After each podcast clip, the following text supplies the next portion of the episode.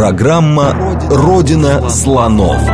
То, о чем ученые обычно не рассказывают, потому что их не спрашивают – Добрый день, это «Родина слонов». Меня зовут Михаил Родин. Программа об исторических мифах, об истории, которую мы не знаем, о тех фактах, которые вполне очевидны для ученых, но по разным причинам прошли мимо нас.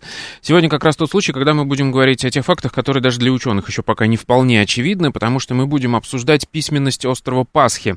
А, это очень, ну, пожалуй, самый дальний а, уголок Земли от нас, да и вообще, в принципе, насколько я помню, это самая удаленная точка в океане вообще обитаемая. Самая удаленная точка в мире, где люди жили до прихода э, европейцев. Да, а, это вы сейчас услышали голос нашего сегодняшнего героя, кандидата исторических наук, старшего научного сотрудника РГГУ и старшего научного сотрудника Высшей школы экономики Альберта Ишатовича Давлетшина. Добрый день. Добрый день. А почему мы должны говорить про этот язык?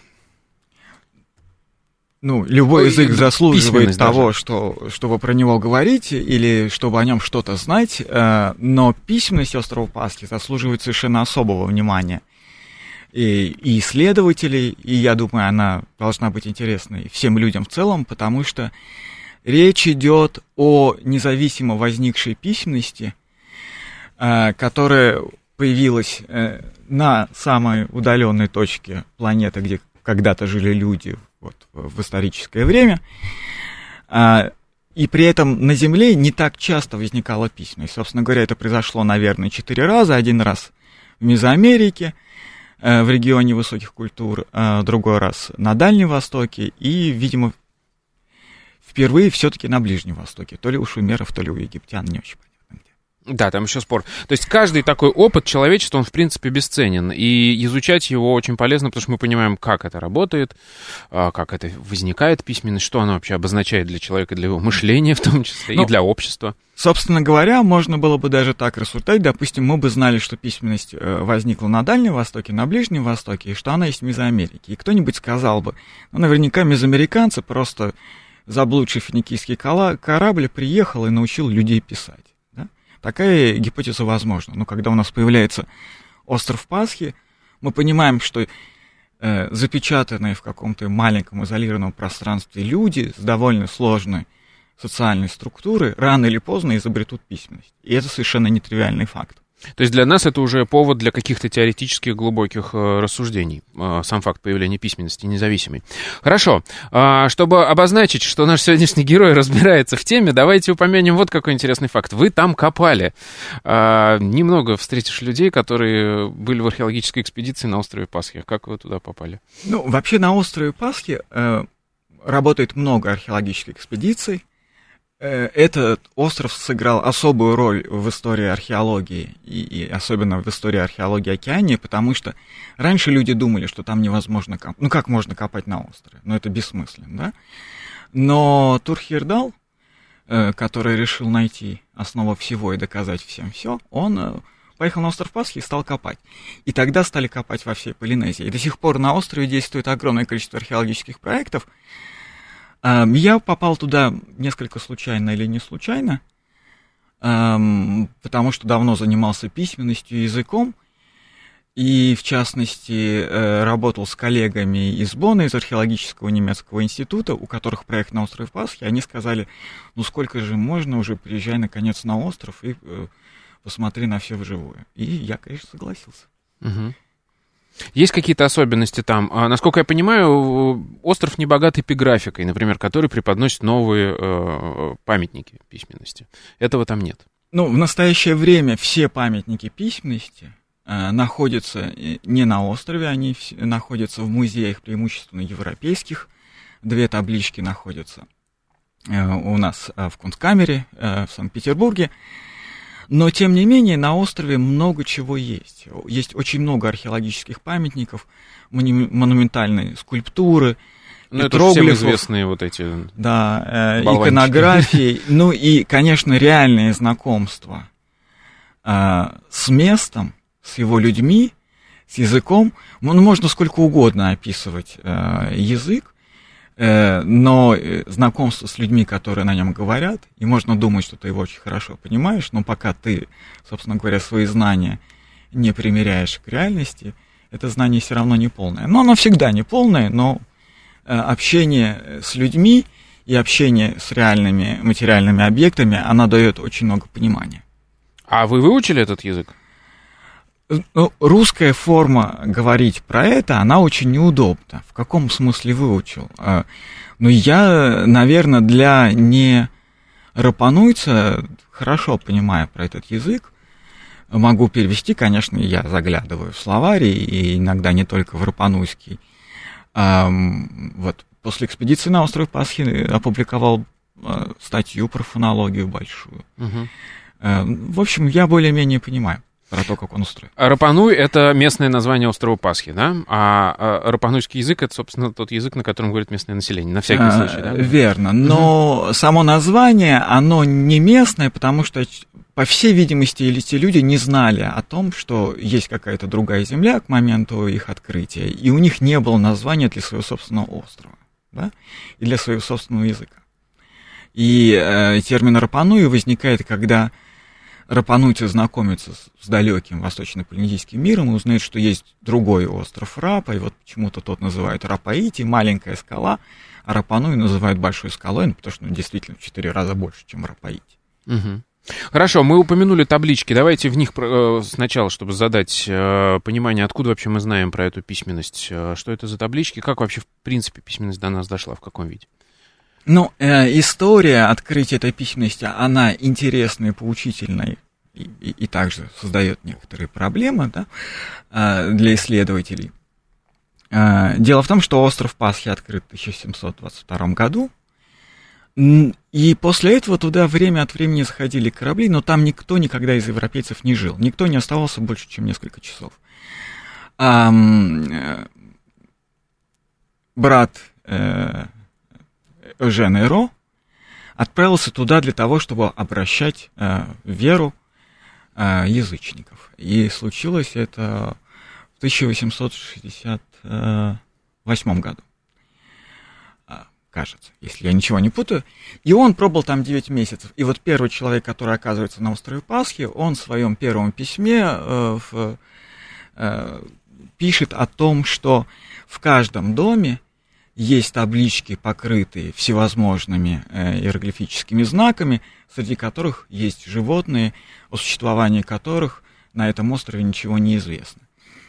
И э, вырезаны они острым камнем, но о том, что написано на этих табличках, э, островитяне ничего не знают. И все время э, возникает шум гам тарарам, когда они собираются и начинают об этом говорить, хотя у каждого знака есть свое имя.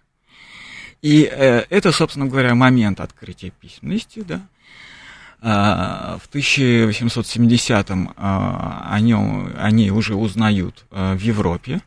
Адольф Бастин публикует письмо э, некоторого Филиппе из Чили, где говорится о том, что вот здесь тоже была иероглифическая письменность, и это привлекает внимание э, людей, в первую очередь, с одной стороны, это епископа а, Таити того времени э, э, Этина Жасана, но и в том числе Миклуху Маклая, который э, держит путь э, на Папуа Новую Гвинею, очень ждет появления острова Пасхи, будучи больным, не может сойти на берег, но общается с арпануйцами и на Мангареве, там были переселенные мангаревцы, и э, пытается найти и собрать таблички. И находит две и привозит их, э, соответственно, к нам они-то и хранятся в, в кунсткамере, насколько Они-то и хранятся в кунсткамере.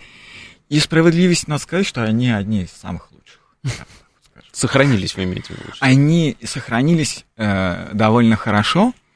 Они большие по объему. Каждый из них содержит больше э, тысячи э, иероглифических блоков или групп знаков. А во всем мире, насколько я понимаю, их сейчас 26 или что-то около того? Примерно так. Ведется некоторая дискуссия по поводу того, все ли они действительно настоящие. Э, порядка 26, это верно. И представляют собой они по размеру, по... Ну, как они выглядят? Большинство из них деревянные таблички. Вот они, таблички, действительно есть таблички. Не, они довольно большие, не, большие, и некоторые из них тяжелые. То есть, вот если держать долго в руке, рука устает. Полметра прям длиной такие, как вы показываете? Да, вот да? Они, угу. они примерно так, полметра.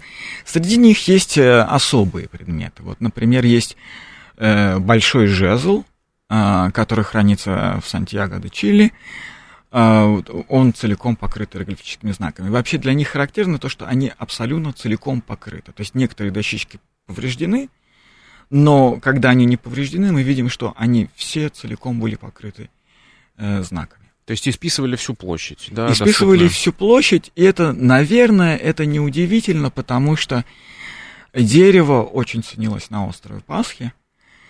Ну и, по всей видимости, это были совершенно не особые предметы, да? Э, ну, вот если уж писать, то писать до конца. Да, хорошо. Как эта письменность выглядела?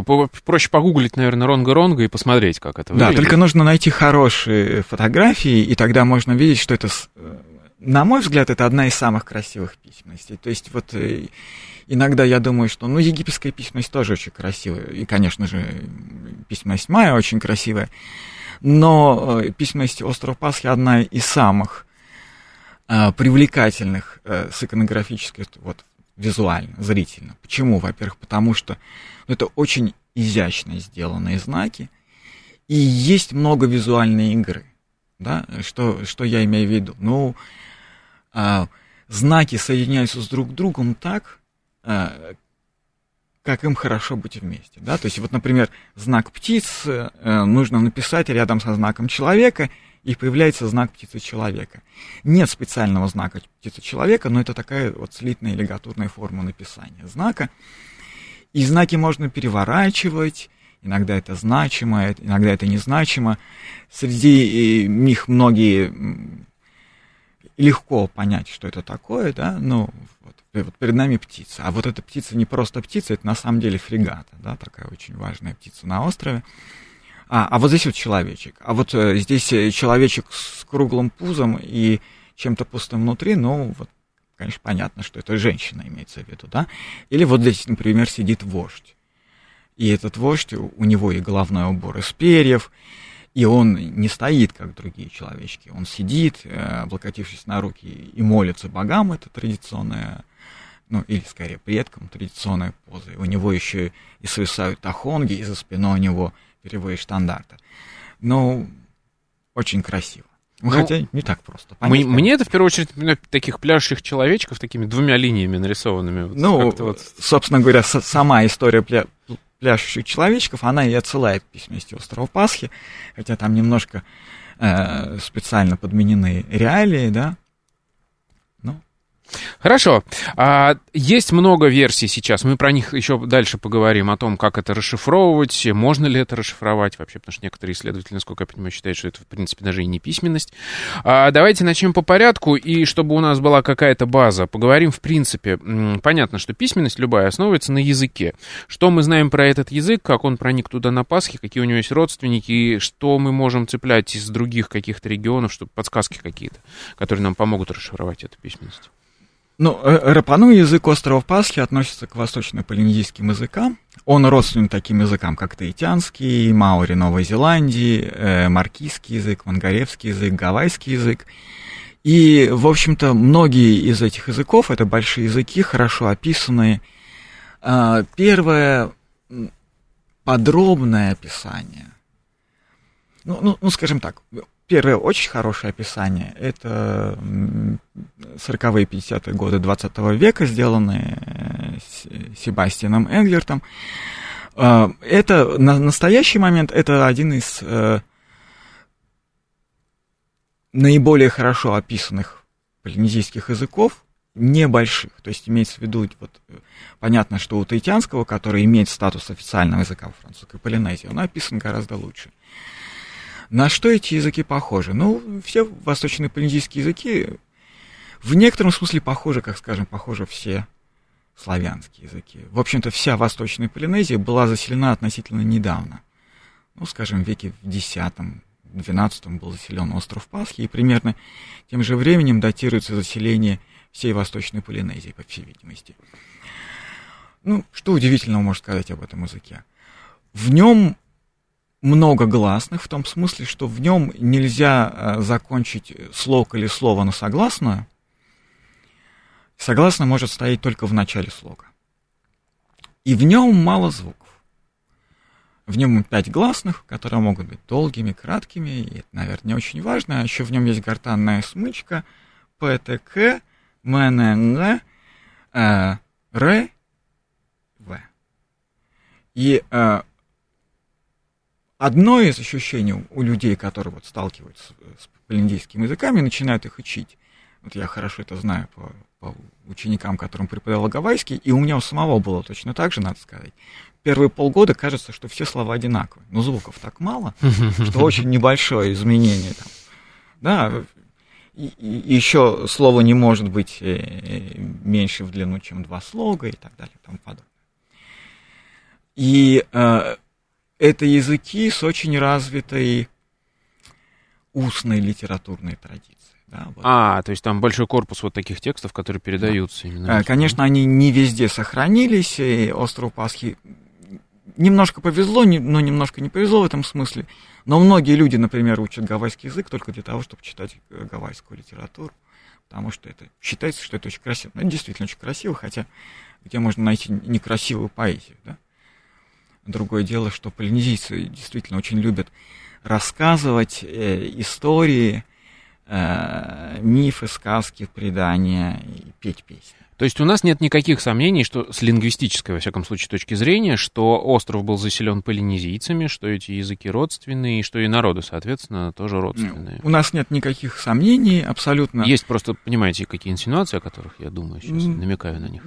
Я понимаю, да, но сомнений нет никаких. Более того, мы, наверное, можем сказать, что язык острова Пасхи немножко более родственен к языку Мангареве и двум языкам Маркизских островов, Северо-Маркизскому и Южно-Маркизскому которые как бы составляют особую подгруппу. Ну и это, в общем-то, логично, потому что это наиболее близко расположенные друг к другу острова восточные. То есть эта культура с Южной Америкой никак не связана, ну, именно в смысле языка, как минимум. Um, есть одна южноамериканская загадка, которую мы пока никак не можем разрешить, а именно, что сладкий картофель, который так важен для Восточной Полинезии, в том числе для острова Пасхи, да, это основной э, корнеплод острова Пасхи, он родом из Южной Америки детали дальше пока не ясны.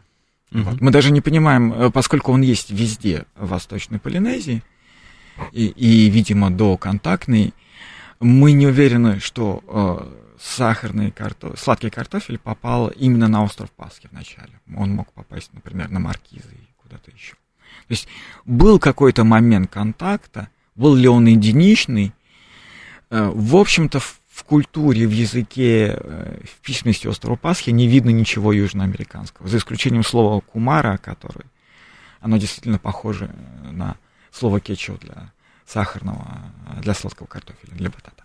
А, хорошо, давайте тогда говорить про общество. А, когда там появились люди, в каком состоянии, скажем так, цивилизации? Потому что это же важно, язык не возникает на пустом месте, он должен быть нужен. И, во всяком случае, другие примеры возникновения языков показывают нам, что это должно Другие быть... примеры возникновения письменности. Письменности, да, да. пардон, я все время путаю что-то. А, ну, люди туда приезжают, наверное, где-нибудь в XI-XII веке. Я, кстати, понимаю, так сейчас как-то у, у, у как это сказать? Появилась новая хронология. Новая хронология, которая да. более, менее глубокая, скажем так. Да, Раньше вот считали, до, до недавнего времени была такая совершенно особая дискуссия, когда Роберт Зак стал копать на маркизах, он обнаружил там э, двух тысяч, э, больше, чем 2000 лет э, давности.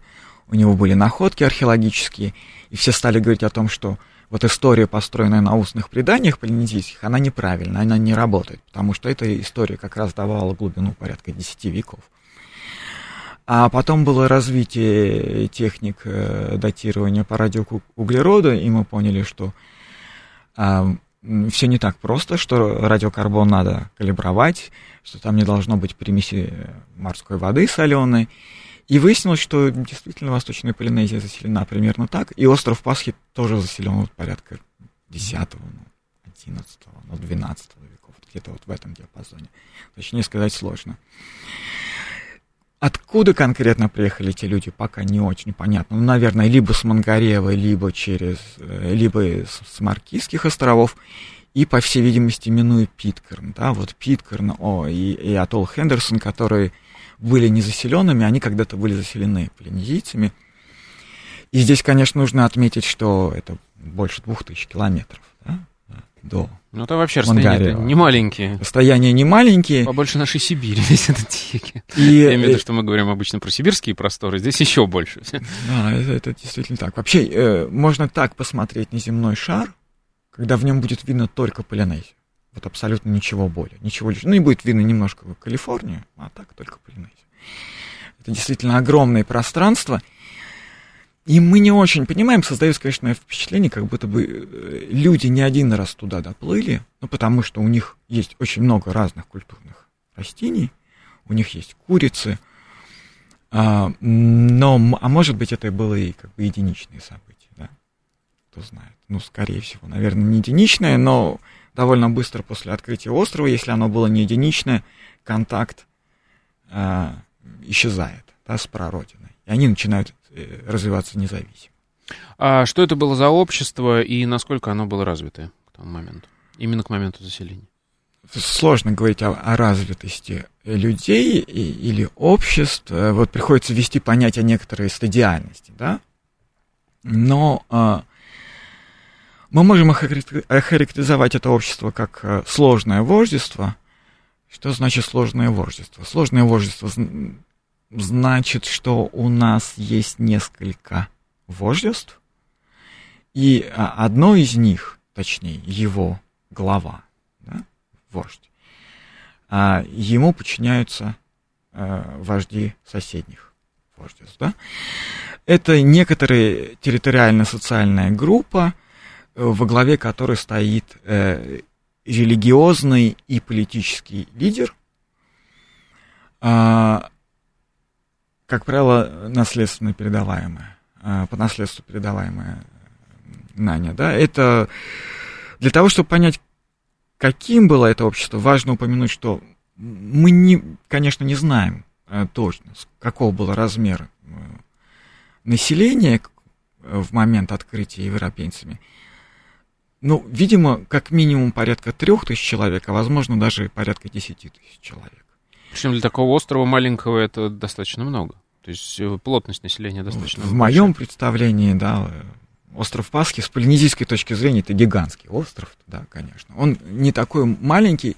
Размер, стандартный размер о, вождества это порядка тысячи человек. И вот здесь уже можно видеть, что а, поскольку мы знаем, что в некоторый момент все э, население острова находилось под властью верховного вождя, то есть вот помимо вождя, мы знаем слово для вождя это арики, как и во многих других полинезийских языках. Но Арики Мао или Арики Хинуа – это, соответственно, верховный вождь. Да? И мы знаем, что его резиденция находилась в Анакена, э, пляже на севере острова с белым песком.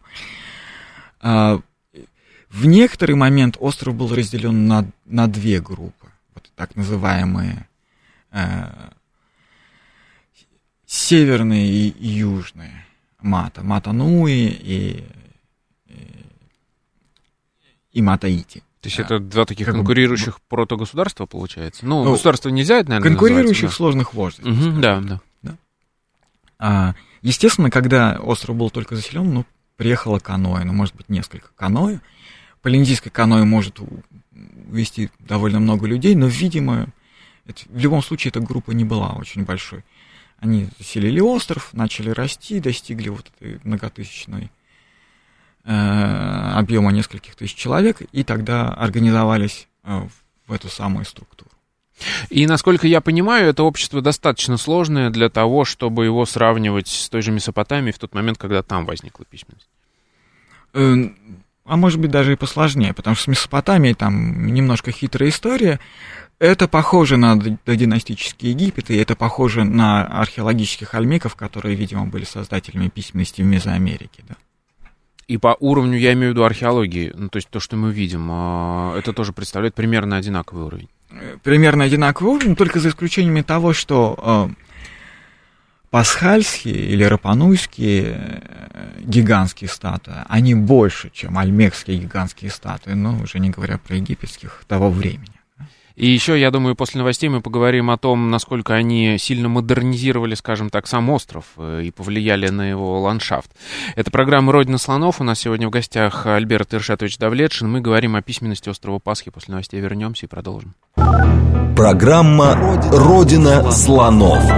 То, о чем ученые обычно не рассказывают, потому что их не спрашивают – еще раз добрый день, это «Родина слонов», меня зовут Михаил Родин, в гостях у нас сегодня Альберт Иршатович Давлетшин, мы говорим про письменность острова Пасхи, и вот мы закончили на том, насколько развитое было общество в тот момент, когда эта письменность, собственно, возникла, поскольку это важно, ну, письменность не возникает на пустом месте из ничего, и нужна потребность в ее возникновении. И вот я перед новостями сказал, что эти люди, которые а, пришли на остров Пасхи, они подвергли остров такому терраформированию. Вот про это расскажите. Обычно это упоминают как какую-то экологическую катастрофу, которая, собственно, и убила поселение, население. Так ли это?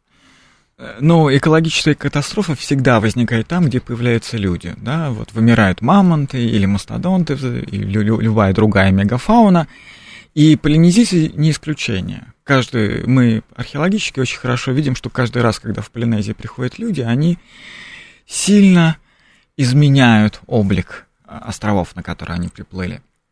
И остров Пасхи не представляет собой исключение. Но э, не это убило население острова Пасхи. Мы знаем, что по э, отчетам первых э, э, мореплавателей, которые останавливались на острове Пасхи, что было много людей, они были здоровые, у них были хорошие зубы. История состояла в, дру, в другом. А в действительности эти люди, здесь вот можно упомянуть немножко про самих островитян. Они же до сих пор живы, их вообще вот больше э, трех тысяч человек только на острове Пасхи живет. Они чрезвычайные непоседы. Они постоянно что-нибудь делают и просто не могут сидеть на одном месте. На острове каждый камень имеет свое имя, каждый из них э, э, в любой семье есть музыкальная группа, кто-то обязательно лингвистом себя считает, кто-то археологом, потому что они работали. И на острове Пасхи применялись исключительно развитые э, техники интенсивного земледелия, например, каменные сады, э, разного типа, и весь остров Пасхи, он э, использовался как такой для земледелия интенсивного, да, а, в том числе с ирригацией и так далее и тому подобное. Поэтому проблем, собственно говоря, с питанием, да, экологической катастрофы не была экологической катастрофой в том смысле, что она была, конечно, экологической катастрофой для э, растений и животных, которые жили там до прихода людей, но для людей она проблема не была. То есть они под себя все это э, формируют. Точно так же, как да. альпийские луга. Это ведь э, тоже не природное явление совсем. И вот эти прекрасные итальянские тоже поля, это все тоже ландшафт, причем создан еще даже в античности. И а, у них, насколько я понимаю, вы даже упоминали, они даже сами эти деревья сажали, когда им надо было. И у них там были рощи. Такие, ну, как у нас по крайней мере, как и на многих других э, островах с, высокими, э, с высокими культурами в Полинезии, все то дерево, которое было нужно, люди высаживали. Да?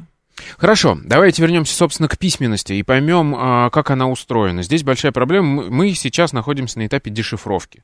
Но, насколько я понимаю, лингвисты так умеют, и неоднократно это было замечено, еще читать не умеют язык, но уже понимают его структуру и как там устроена эта письменность.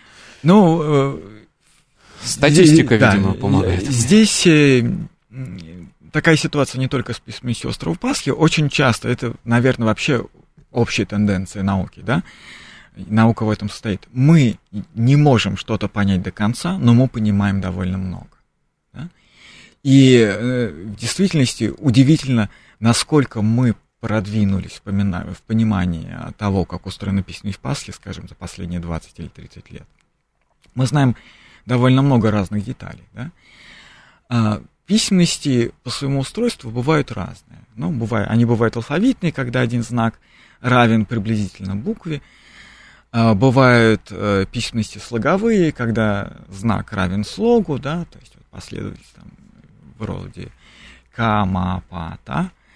А бывают письменности иероглифические или слоговые, когда некоторые знаки передают слоги, то есть абстрактные последовательности звуков, а другие знаки передают слова. Но слова в каком смысле? Они передают, как звучит слово и что оно означает. Да? То есть вот такие вот лексические знаки. Э, когда-то и некоторые до сих пор э, исследователи называют такие знаки идеограммами. Но они на самом деле передают не идеи, они передают именно слова. Да? И э, можно показать, что письменность острова Пасхи является словеслоговой, не является ни алфавитной, ни слоговой.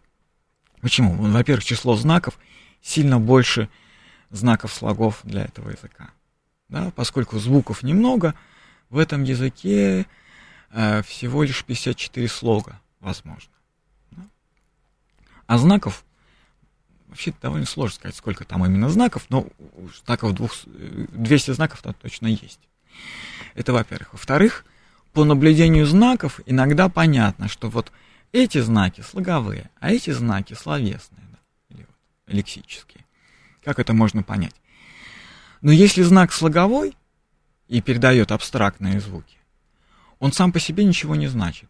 Он единичный в тексте, ну я немножко огрубляю, когда uh-huh. я сказал, он единично в тексте не может появиться. Он всегда появляется с кем-то, да, вместе, с другим знаком ассоциации.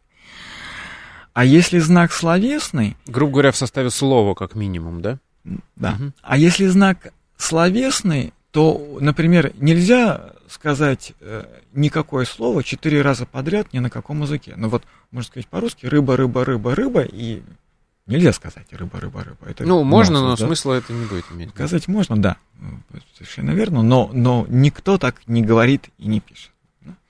Опять-таки, немного округляя, но письменности острова Пасхи довольно много последовательностей, когда знаки бывают удвоены, утроены, когда четыре одинаковых знака подряд друг за другом идет. Или когда бывает, э, допустим, пусть у нас один знак будет А, а второй знак будет Б. И у нас есть последовательности типа АБ, АБ.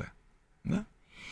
И поскольку ну, это слово папа по-русски. ну, я да. имею в виду же структуру. А для полинезийских языков как раз очень характерны редупликации, которые бывают, ну, вот, э, например, слово маленький ити-ити. Да? Слово большой ну и нуи. То есть два раза повторяется один знак. А, морфема или корень повторяется два раза. Но бывают и слова, у которых состоят из двух одинаковых слогов. Вот, например, эм, хака-папа-папа да? А, я немножко изобретаю, а, но э, это будет что-то, можно его перевести так, как э, рассказывать генеалогию или расставлять людей в генеалогии по местам.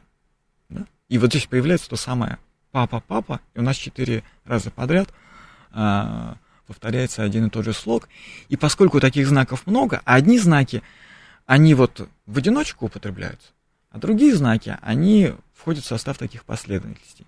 Мы можем понять, что про многие знаки мы не можем понять, у нас как бы не хватает данных, да, тут мы зависим э, от статистики, а текстов у нас не очень много. Да?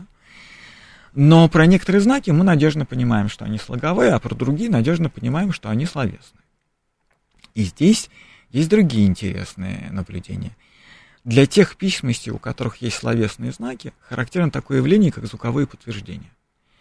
Мы даже в русском письменности его можем найти, потому что у нас есть числительные, которые мы записываем цифрами, а цифры, они функционируют как словесные знаки. И вот иногда, чтобы показать чтение знаков, мы добавляем к ним а, буквы на конце, а, например, «я» или краткое, для того, чтобы сказать, что это не один, а сказать, что это первый или первое, или первое, да?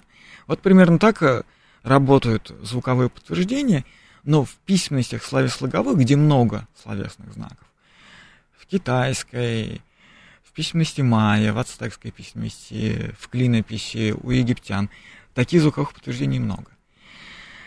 И звуковые подтверждения, они, как правило, стоят на конце, но они не обязательны. То есть можно написать со звуковым подтверждением, а можно написать без звукового подтверждения. И вот интересно, что в письменности острова Пасхи иногда, сличая параллельные тексты и параллельные написания да, одного и того же слова в одном и том же контексте, мы можем видеть, что какой-то фонетический знак появляется после а, определенного словесного знака, и понимаем, что это звуковое подтверждение. И это дает нам еще больше уверенности в пользу того, что мы правильно определяем, что этот знак словесный, а это знак слоговой.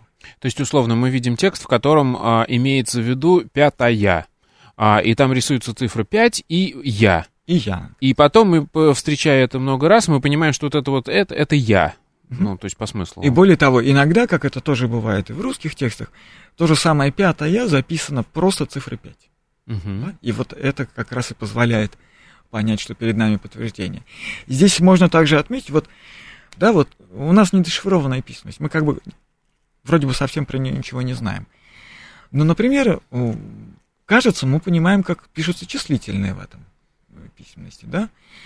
Почти все письменности иероглифические на Земле для записи э, чисел э, используют очень похожие знаки. Но они похожи в чем смысле? Вот, например, если мы возьмем э, письменность майя, у нас комбинации точек и палочек передают числительный, да? Одна точка один, две точки два, три точки три и так далее. А в египетской письменности э, штрихи, да? А в китайской письменности 1, 2, 3, они тоже записаны вот, горизонтально сделанными штрихами, которые повторяются след... определенное число раз.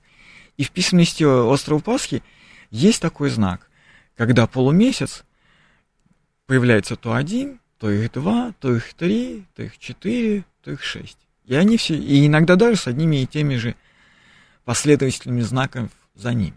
То есть мы понимаем, что там что-то считается. Вот так иногда можно понять, что там, там не только есть словесные знаки, не mm-hmm. только есть э, слоговые, но есть и числительные. То есть, получается, мы уже точно знаем, что э, письменность Ронга-Ронга, так называется письменность острова Пасхи, состоит из слоговых знаков и логографических знаков, то есть в перемешку. А, то есть часть символов обозначает целиком слово, а часть символов обозначает слога. А, плюс у нас есть какие-то э, числительные. А что Которые мы... тоже являются словесными знаками, да, но просто совершенно определенными. Угу. Да, хорошо. А, идем дальше. А, что мы из этого можем сделать вывод? А, кстати, у нас же это ну, тот случай, когда нам известен язык хотя бы. Мне кажется, это должно mm как-то облегчать. Мы можем уже вычленить эти слога, например, или... Или это, это сильно облегчает, да, если бы перед нами был абсолютно неизвестный язык, было бы совершенно непонятно, где, э, где подступать. А, а мы действительно видим не только вот характерную структуру, да, поскольку мы видим много повторяющих знаков, мы знаем, что редупликация, а это, они грамматически продуктивны в полинезийских языках, мы также видим некоторую другую грамматику, да, потому что для полинезийских языков характерны вот такие частицы, которые оформляют и глагольную именную группу и справа, и слева. Но что нам это дает, помимо всего, нам это, видимо, говорит о том, что в письменности устроены по-разному, совершенно не случайно. Вот и в Мезоамерике люди изобретают письменность, и она славе слоговая. Э, на Дальнем Востоке, Кстати, да, она, она славе, славе слоговая. У египтян и, и в Древнем Шумере она славе слоговая. И на острове Пасхи вдруг она тоже кажется славе слоговая. Совершенно не случайно. Опять-таки, некоторый выход на большую теорию, на то, как устроен человеческий э, мозг и как мы воспринимаем реальность. То есть это на одном и том же уровне мы понимаем, что грамматика, да, в первых письменностях, она одинаковая у всех. Э, структура письменности, структура да, письменности, механизмы да? ее функционирования. Потому что языки разные, грамматика у них разная, да, а вот письменности, они не абсолютно одинаково устроены, но в них есть некоторые общие вещи, некоторые универсали. Точно так же, как языки устроены по-разному, но не абы как. Есть э, вполне четкие правила, да, нет языков безгласных, и нет языков без слогов. Уж, по крайней мере, так. Нет языков без грамматики. А что с грамматикой-то? Вот как раз сопоставляя с восточно-полинезийской грамматикой, мы можем видеть, что грамматика очень похожая. Да, что там есть, э, ну, это уже некоторые технические детали, там есть препозитивные показатели, там есть позитивные показатели. И для полинезийских э, языков, например, характерно такое явление – что когда мы задаем список, неважно чего, мы его маркируем с помощью специальной частицы ко, у которой довольно много функций, но вот в списке они всегда задаются частицей ко. И у нас есть списки в письменности остров Пасхи, и они тоже задаются определенным знаком. И, по всей видимости, это ко, например. То есть вы понимаете, что это, вот не можем прочитать, но понимаем, что это список чего-то. Понимаем, что это список чего-то. И более того, когда перед нами появляется список, а, например, весь жезл Сантьяго большой, это самый э, длинный текст в нашем распоряжении, он целиком представляет собой список. И в этом списке 600 чуть больше чего-то. И мы понимаем, что это только личные имена. На острове ну, больше нечего считать да, в таком количестве. Причем это уникальные вещи, они не, почти не повторяются. То есть слова уникальные, да? Да, но единицы перечисления в списке, они почти всегда разные. И мы понимаем, что речь идет о личных именах. Более того, если мы присмотримся, мы увидим, что там еще есть как бы определенная значимая позиция. Эта позиция, по всей видимости, представляет собой титул. Ну и как мы представляем себе и для архаических, ну и даже для современных культур, в человеческом имени очень важен титул, да, который означает статус, ранг человека. То есть мы а, считаем, что вот этот а, жезл — это перечисление каких-то там подданных, а, налогоплательщиков, а, глав семейств а, или что-то такое, да? Именно так. Именно так, причем а, можно было бы подумать о том, что это ну, скажем, такой вот список подати или налогов, но так не получается. И можно было подумать, что это список принесенных жертв, но для острова, пусть его э, размер населения будет 10 тысяч человек, 600 человек принесенных жертв, это чересчур, да. Видимо, это именно список подданных. Но не, не абы каких, а именно, видимо, старейшин, глав семей. С именами, опять-таки, другая интересная история есть. Э, это открытие Бутинова и Кнорозова 1956 56 э, года, которые написали совершенно потрясающую статью в свое время. На малой дощечке Сантьяго есть такая последовательность, которую мы не можем понять никак по-другому, как генеалогию. Вначале идет титул, э, некоторый знак, потом идет э, другой знак, потом идет э, закрывающая частичка, которая, по всей видимости, есть и маркер списка. Потом опять повторяется тот же самый титул, и тот знак, который был в конце, он становится первым, появляется какой-то другой. То есть вот мы видим эту структуру имя, отчество. Дальше то, что было отчеством, становится имя, появляется другое отчество. И у нас вот есть такой список из шести а, элементов, и мы понимаем, что это в тексте рассказывается о каком-то человеке, совершенно очевидно непростом человеке, и когда начинают о нем говорить, добавляют его генеалогию. Это вполне полинезийский способ того, как нужно рассказывать тексты, как нужно относиться к уважаемым людям. Да? Что для полинезийцев очень важна генеалогия. А устроена она как раз именно таким образом. А, и тут мы опять приходим к, к обобщениям, во всяком случае, меня наталкивает, потому что всегда, получается, у нас письменность возникает там, где чего-то нужно считать и перечислять, и не забыть, э, кто тебе должен и в каком количестве. Ну, это именно так. Вообще, э, письменность — это социальный заказ, который исходит э, не из кого, а из человека, который может за этот заказ заплатить. Это очень дорогостоящее мероприятие в конечном итоге. И э, ну вот так оно и было, это же все э, на дорогостоящем дереве находится. И там не записывали абы что.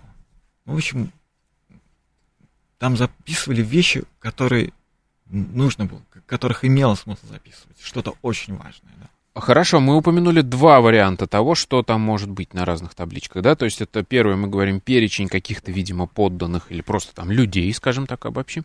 Второе, это перечисление родословной одного человека. А что еще, какие варианты там возникают? Ну, то есть у, у них же, я так понимаю, у всех табличек структура-то разная.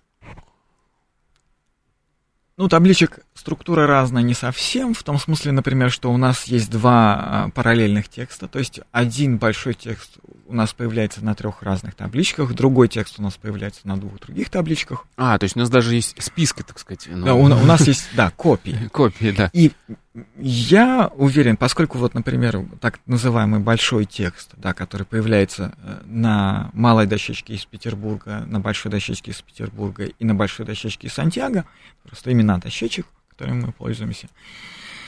По месту хранения. По, по месту хранения, да. А, там везде разная рука, а текст один и тот же. И он довольно близок друг к другу, да, то есть вариации очень незначительные, мы понимаем, что это весь, ну, не абы какой текст. Но прежде чем говорить о том, что написано на этих дощечках, немножко необходимо поговорить немножко еще о их структуре. Эм, в этих э, текстах очень много поэзии и литературы. И хотя мы не можем этого читать, когда у нас появляется стих э, с аллитерацией в начале, с рифмами в конце, строками в длиной в семь знаков и с полустишиями маркерами, мы понимаем, что перед нами стихи. Правильно? А, то есть мы просто... А, я имею в виду, да, если да, я язык мы... не понимаю немецкий, но я понимаю, что да, это стих. Ну, ну, если его правильно записать, мы, мы поймем, что это стих, правильно? Вот э, видны стихи. А, и видны и некоторые другие характерные приемы полиндийской устности. Например, а, списки, перечисления, перечисления счислительными, а, то, что называется антиметаболо, да, по-русски, когда мы повторяем одно и то же слово, одни и те же слова в, в обратном порядке, да, э, э, хиазмус, когда мы целые вот мысли э, тоже крест-накрест передвигаем. И мы иногда видим, как один и тот же фрагмент текста, он по-разному, с помощью разных поэтических приемов переиначивается. Да? Это вот то, что вот можно назвать Э, распространением или развитием текста поэтического. И с одной стороны, это может показаться странным, или мы можем сказать, а ну, вот здесь вот литература. Но нужно вспомнить о том, что в Полинезии, не только Восточной, а в целом в Полинезии, э, мифологические тексты, исторические предания, как правило, имеют э, поэтическую природу. Потому что люди запоминали очень длинные тексты, да? и даже генеалогии были устроены некоторым а, литературным образом специально, поскольку такая форма в устной традиции облегчает э, запоминание и передачу информации с поколения в поколение. И хотя мы знаем, что там написаны стихи, да, но вот не в случае, например, э, списка подданных, и есть другие литературные приемы, по всей видимости, я думаю, там речь идет именно о исторических преданиях. И э, не знаю, правда или нет, но кажется или хочется, чтобы вот тот самый большой текст, который у нас есть в нескольких списках, чтобы это был самый главный текст острова Пасхи. Это история о том, как остров был заселен.